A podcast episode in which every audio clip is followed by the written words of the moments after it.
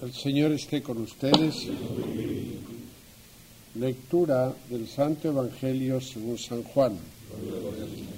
En aquel tiempo dijo Jesús a los judíos, mi Padre sigue actuando y yo también actúo. Por eso los judíos tenían más ganas de matarlo, porque no solo violaba el sábado, sino también llamaba a Dios Padre suyo, haciéndose igual a Dios.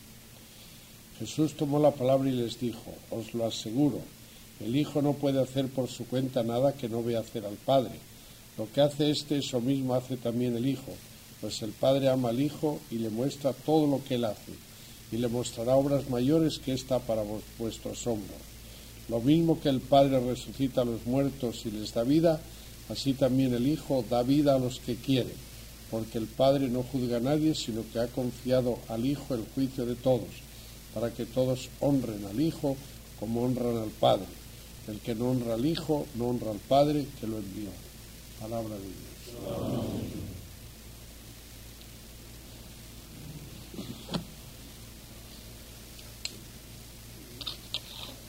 Aunque sea como de paso, porque el tema que iba a tratar un poquito más bien es un poco relacionado con todo el ambiente de la cuaresma, pero es aquí, como en este Evangelio, tenemos bien clara la prueba de Jesucristo que acepta el reto perfectamente de los judíos que dicen hay que matarle porque se cree Dios. Y la respuesta que él da es lo soy, porque puedo lo mismo que el Padre. Y hago lo mismo que el Padre. Y lo que el Padre hace lo hago yo. Y lo que hace el Padre lo hace el Hijo.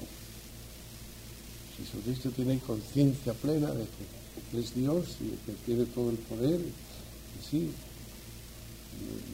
que le, retan a eso. Y acepta el reto perfectamente. Sí, sí, pues sabe que, esto es así. Yo y mi padre somos la misma cosa. Lo que él puede, lo puedo yo. Y, además yo voy a juzgar y yo soy yo que Exacto. Muchas veces menciona que Jesucristo tenía conciencia de quién era él, que si sabía que era Dios. Es una vida completamente traída por los pelos. Es que Jesucristo actuó siempre con conciencia plena de lo que él era. Entonces, eh, ahora sencillamente yo, tema que, sobre el cual reflexionar un poquito para aprovechar las diversas eh, partes, diríamos, de la liturgia que nos trae siempre una oportunidad para reflexionar sobre temas básico de la espiritualidad nuestra, la espiritualidad cristiana. Diríamos que es natural que la cuaresma hable de penitencia, sacrificio, dolor, etcétera, porque al fin y al cabo la cuaresma termina, la cuaresma, vamos a decirlo así, porque ustedes saben que se habla del misterio pascual y esta frase, esta palabra que es un poco confusa, abarca la muerte y la resurrección de Cristo, los dos aspectos, la parte de la muerte y la parte de la resurrección. Pero ahora estamos en la cuaresma que es la parte de la muerte. Y digo que la cuaresma termina con el Padre Santo, la muerte de Jesucristo crucificado. Entonces, pues, para reflexionar sobre qué sentido tiene el sacrificio y el dolor de nuestra vida, si la de Jesucristo así.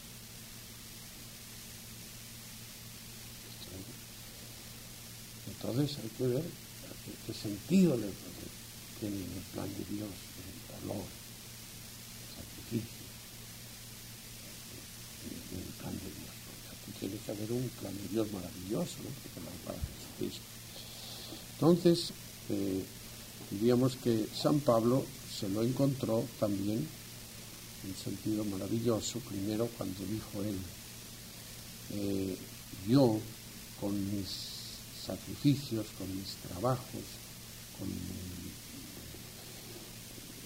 cárceles, con mis hambres, con todo lo que yo hago y sufro y padezco, estoy completando la obra de Jesucristo.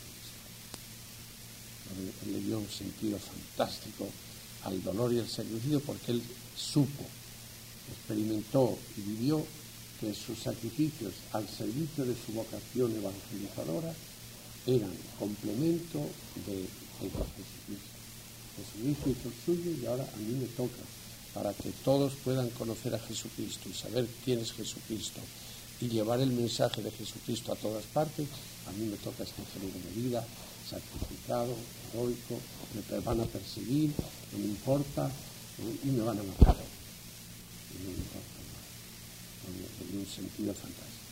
Entonces diríamos que uno de los inventos más maravillosos que podía haber en nuestra vida espiritual, un invento así en la vida individual nuestra y en la vida espiritual, eh, mucho más que lo que significó para la ciencia, que dio el descubrimiento de la luz eléctrica, ¿no? O de los eh, eh, microbios en el organismo, o poder ir a la luna. Un cambio tremendo sería descubrir para nosotros que el dolor, el sacrificio, tiene una, motivación que puede cambiar completamente toda la vida de una persona. La debe cambiar, porque si no siempre estamos frente al dolor y frente al sacrificio, huyéndole, temiéndole, escabulléndole, suavizándolo, gritándolo, eh, y, entonces cuando nos viene aplastándonos, entonces hay que enfrentarse con esto, a ver si tiene solución o no tiene solución. Eh, como saben, sobre este tema, el Papa Juan Pablo II escribió una magnífica encíclica, eh, ¿verdad? Y la, trata el tema con la profundidad propia de él, ¿verdad? Y entonces dice siempre, eh, hablar de salvificio y dolor, el dolor salvador, dándole al dolor y al sacrificio un, signo positivo, signo positivo. Entonces dice, efectivamente, que se suele decir que el dolor nos vino y ha venido como un castigo. ¿verdad? El pecado pues trajo el sacrificio y todo eso. Dice, bueno, eso es un hecho, pero no es todo el hecho, es toda la verdad. Y entonces él estudia el personaje de Job como un personaje formidable para iluminar el sentido del dolor. Dice, cuando le vieron sus amigos a Job sufriendo, preguntaron, ¿pecó él o pecaron sus padres? ¿Quién pecó? Dice, Job no había pecado. Entonces tenemos aquí la cosa de un inocente sufriendo el dolor siempre, el dolor, y muchísimo menos, es pena, es sanción, es castigo, porque esta persona no tenía por qué sufrir. Él no pecó, él era buenísimo, y que por lo tanto no podemos ir buscándole solo esta solución al dolor, castigo de algo, sanción de algo, no, no, no, no. Va por otro lado, esto puede serlo, muchas veces basta ese sentido, ¿verdad? De modo que, pues claro, yo hice esto y me, merecía esto perfectamente, ¿no? Que, un borracho tenga cirrosis hepática, pues realmente, y sufra por eso, pues muy bien, vino por lo que él, él puso la causa, ¿no? pero no es siempre así, ni muchísimo menos, ¿no? Sino que una persona buena, pues sufre y, tiene penas tremendas y tiene la primera afirmación que hace tan bonitamente Juan Pablo II es que como el dolor es del cuerpo, pero es el alma, la medicina tiene un límite y que no llega, no va nunca a curar el dolor. Porque si llega a curar parte del cuerpo y a el del cuerpo, entra el del alma de una manera tremenda ya, tiene que hacer, prácticamente, en ordinario, de modo que esto es mucho más complejo. Y entonces dice él que sin negar ni muchísimo menos el sentido que tiene el dolor muchas veces como sanción, como, como pedagogía de Dios, es frecuentísimo. En el Antiguo Testamento vemos a Dios maestro de un pueblo, igual que el maestro de unos niños, que tiene que premiar, tiene que castigar por la buena conducta, por la mala conducta. Y si no hacéis esto, os esto, si no esto, lo otro. es, un sentido pedagógico perfecto. Pero es que, claro, muchas veces va mucho más allá el dolor de todo esto. ¿Dónde eh, podemos encontrar una solución? Entonces, Juan Pablo II da el salto formidable y no nos queda más remedio que entrar en el misterio de Dios. El misterio de Dios es una realidad que no entenderemos del todo, pero que podemos admirar y asombrarnos y hasta entusiasmarnos con ello e identificarnos con ello. ¿Cuál es el misterio de Dios? Tanto amó Dios al mundo que nos dio a su Hijo y ese Hijo en el plan de él tenía que sufrir la cruz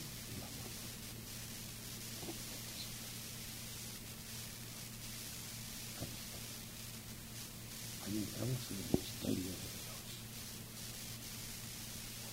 Inabarcable, asombroso, maravilloso. Entonces, en ese misterio, dice él bien, no se entra más que por una generosidad grande de confiar en Dios, que si esto lo de Dios, pues maravilloso, y por la línea de la correspondencia del amor. Entonces, el dolor ya no se implica más que amando a Jesucristo. Y entonces vuelve a coger a San Pablo, que si él decía que todo lo que él sufría por evangelizar no era nada, si bastaba para completar la obra de Cristo, si valía la pena, ahora llega a identificarse de tal manera con el amor con Cristo que San Pablo tenía lejos de mi gloriarme, sino en Cristo y este crucificado. Y con Él estoy crucificado. Yo estoy. Yo soy la reproducción de Dios. Y entonces Pablo entra en el misterio de Dios y el misterio del amor de Dios y la salida es que es otro Cristo y, y resulta que Cristo, de hecho, pues en el plan eh, conocido por nosotros y dicho por él, pues eh, Jesucristo empata su pasión y su muerte con lo que él es ahora, por toda la eternidad. ese que dice Jesucristo, eh, dice San Pablo de Jesucristo, porque si murió hasta la muerte muerte de cruz, tanto a lo mejor si hubiera sido tanto sacrificio, si hubiera habido tanto dolor, a lo mejor no había tanto premio porque si murió hasta la muerte muerte de cruz, Dios lo exaltó y le dio un nombre sobre todo nombre, para que el nombre de Jesús se vuelva y toda la creación tenga vida. Él es el Señor. Entonces resulta que, ¿por qué nosotros no lo podemos decir? Pero resulta que lo que hoy es Jesucristo, lo grande que es Jesucristo y como hombre, nunca se puede separar de que es Dios, como hombre, es por lo que sufrió. Entonces, si Dios lo que nos ve a nosotros con los ojos con que vio Jesucristo, y nos tiene grandes, tiene llenos de gloria, llenos de grandeza y de felicidad, quizá Él no ha descubierto otra fórmula para poder premiar esas cosas que el camino del valor el camino del sacrificio. De hecho, esto también lo hace la sociedad no corrompida, porque hasta ahora se levantan los monumentos a los que han muerto por la patria, los que se han sacrificado por la patria. Todavía no hemos levantado monumentos a los borrachos, a los culones, todavía, ¿no? A los eclesiásticos pero vamos, hasta ahora eh, se habla de héroes, se habla de mártires, se habla de eh, la madre sacrificada, heroica. Es decir, hay en, la heroicidad y en el sacrificio algo que engrandece enormemente a la fe. Entonces, como Dios nos quiere grandes, y nos quiere grandes para toda la eternidad, a Cristo le quiso tan grande que es más grande, el camino por la cruz. Entonces parece que no hay otro. De todos modos, el misterio está ahí, pero está la motivación de ser como Jesús. Entonces las cosas son tan distintas ya que, hay una respuesta tan formidable para, si yo estoy en un plan de, consagrar mi vida a Dios y a las obras buenas, digo a Dios, es el padre de familia que lo dedica a sus hijos y es el médico que lo dedica a su profesión, porque Dios está detrás de todo lo que es bueno y lo complementa y lo infinitiza, por así decirlo, lo abre, lo abre al infinito, todo lo que es bueno. Entonces, si estamos en el camino de lo bueno y por ese camino y para realizar ese camino y para apoyar ese camino hay dolor hay sacrificio, que no nos tiene que asustar nada, nos tiene que engrandecer, nos tiene que entusiasmar, nos tiene que decir que bueno, qué bien, esto es lo que tiene que ser, eh, esto, esto es la vida, esto, esto es lo que es. Y eso, cuando sabemos que eso es el cristianismo, lo que tantas veces hemos dicho, que un papa como el que tenemos hoy, que vive ante estos ideales y los vive tan plenamente, constantemente está diciendo y le sale espontáneamente, pero cuando ve que, los cristianos no quieren aceptar cosas porque implica sacrificio. Entonces dice, pero ¿a quién estoy hablando? a seguidores de Jesucristo o a, seguidores del mundo. Porque claro, eh, la televisión habla para los seguidores del mundo. Entonces be happy enjoy yourself. Y todo. Pero Jesucristo es el que ha venido con el que también la cruz. Porque yo lo es hacer grande para siempre.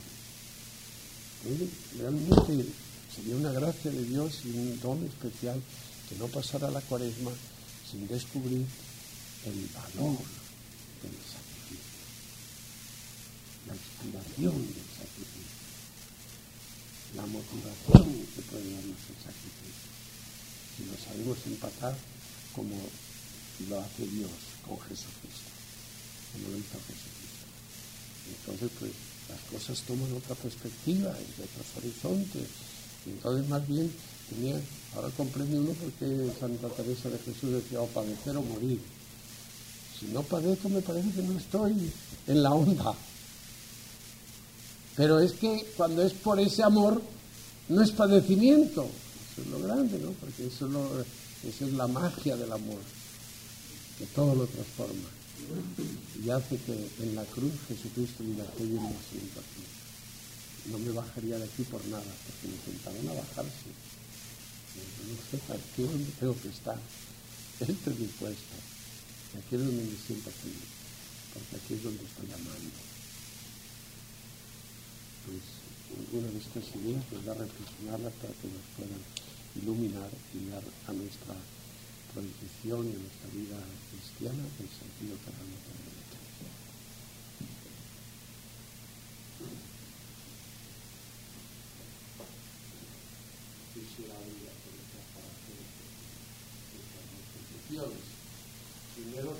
que saben que hoy el tercer día en Roma, en la reunión de principales hijos con el Papa,